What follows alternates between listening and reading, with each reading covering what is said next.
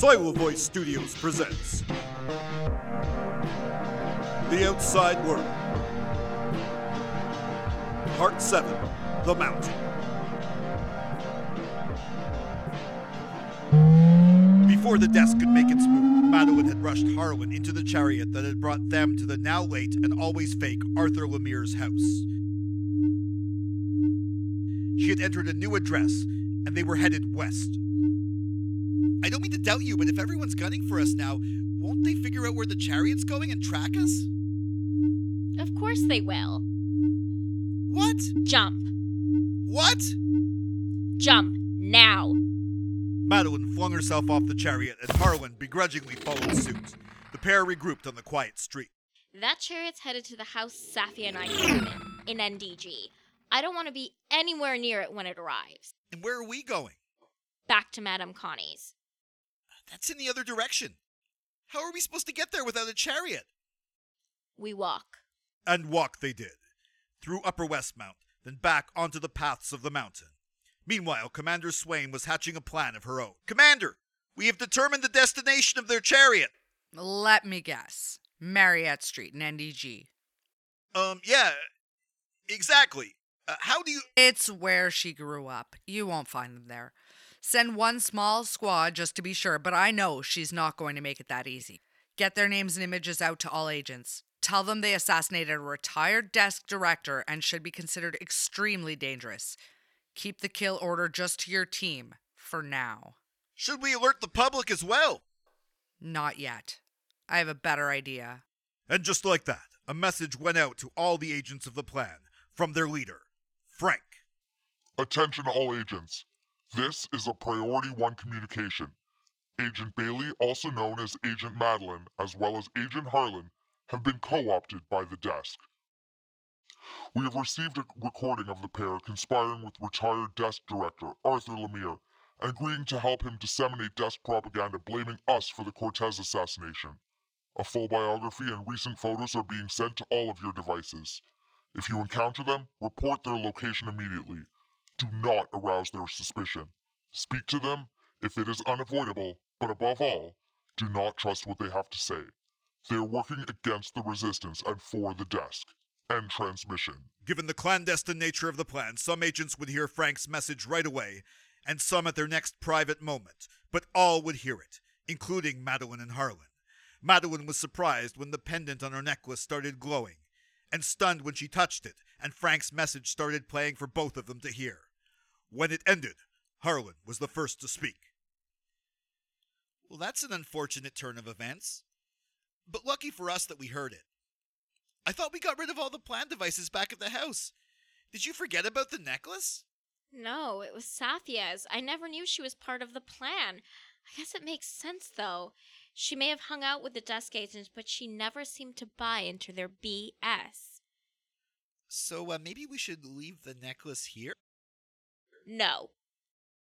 Look, I know it has sentimental value, but Sentiment has nothing to do with it. Frank wouldn't have sent that message if he knew we still had a device, so they're not using it to track us. This puts us a step ahead. good thing, seeing as we're already about 20 steps back. We've got two warring factions both after us, and we're in some forest in the middle of nowhere. Oh, come on now. Not knowing Montreal is one thing. Not remembering where we were like 90 minutes ago is just totally another. We're in a park in the middle of the city, the same park we just passed through. But it's dark now, and we don't have a chariot. Welcome to the real world. But yeah, we do have a huge problem. Two, actually. Desk is looking for us, and now so is the plan. And if we try to convince our own people that Frank is the traitor, we'll be saying the one thing that he already told them we would say that the plan killed Cortez. Brilliant, if you think about it. So, Madame Connie isn't an agent of either organization. Are we still going to see her? She might not be an agent, but you better believe her place is crawling with them. We can go see her, but we need to be extremely careful, and we can't go there now. We'll have to wait until the morning. Wait, where until the morning? Here. On this path? Always so literal. No, here on the mountain. We'll find a spot off the path near the trees, hidden from patrols. Oh. Wait, thank you, Pat. We need to find someone who lives here. What are you talking about? No one actually lives. You'd think so. At least I did until, well, well, I guess until earlier this evening. Turns out that was a lie, too. You could say the biggest lie of all. Let's go. For the first time ever, Madeline followed Harlan, who also, for the first time, seemed to know what he was doing. They arrived at an encampment hidden by rocks and trees. One person was asleep in a makeshift tent, and the other turned to face them. What do you want? Uh, yeah, uh, the line, uh, uh, uh, uh, we're here for the drum circle. What? I'm Jack. And this is Sophie. So you know what to say, but seem kind of uneasy saying it. You look like a couple of people who just found out we exist. I did earlier tonight. She's just learning. Yes. We got a small space here, but the rest of this part of the mountain is wide open. Where's your stuff to set up camp? Uh, we're kind of uh, in an unexpected situation. We're not moving in or anything. We just need to stay out of sight until the morning. Few hours away. Pull up a rock. Me casa su casa, as they say. Madeline and Harlan had both entered the campsite, hoping to find a few hours of sleep. But it soon became apparent that rest would have to wait. Harlan told of his encounter with Pat, and then both he and Madeline recounted what had led them to where they were. Jack took it all in and stopped himself more than once from exclaiming, Of course, things weren't that way, instead of letting the conversation continue. Eventually, it was time for Jack to tell his story. No, of course I didn't always live here. I used to visit the mountain quite a bit and always enjoyed it. I even camped here a couple of times before I had to. So you lived in a house? A few apartments, then a condo. Right near here in Mile End. Fancy. What do you do? Uh, my company was a startup uh, that rose quickly. We did emotional and memory upgrades for androids. I mean the synthetic beings, not the phones. what phones? A little before your time. Yeah, so yeah, I didn't have to leave that life.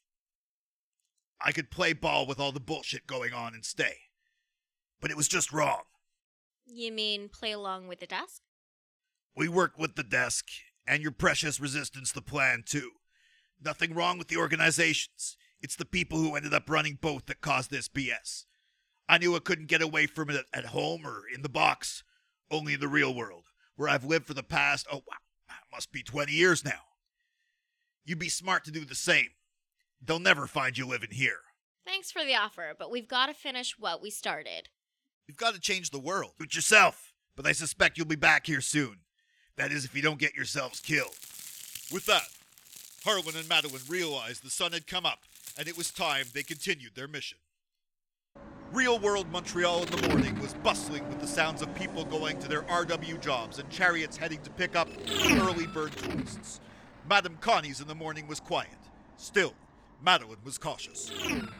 We can't make eye contact with anyone. Got it? Sure, the customers are probably all regs, so not looking for us, and so are the day staff, but who knows who they talk to? We have to make it to the back without being noticed. While she wasn't expecting a packed house, Madeline was surprised that the front room was completely empty except for one person, and stunned when she realized who that person was. Hello, sweetie. I have been expecting you. The Outside World is a radio drama produced by Silo Voice Studios in Montreal, Quebec, Canada, featuring the voice talents of Jason C. McLean, Dawn McSweeney, and Leandra Pinto. Featuring original music by Patrick Gardiner and Roni Mizrahi. Radio play written by Jason C. McLean from a story by Jason C. McLean, Dawn McSweeney, and Leandra Pinto. Recorded by Patrick Gardiner, edited by Jerry Gabriel. Music is owned by the respective creators and sound effects are licensed under Creative Commons. Story and production, copyright 2022, Silo Voice Studios. Follow us at Silo Voice Studios on Facebook and at Silo Voice on Twitter. Support us at patreon.com slash Voice for exclusive content, merch, and more. Listen to us wherever you get your podcasts or at silovoice.com. Join us for part 8 Programming Error.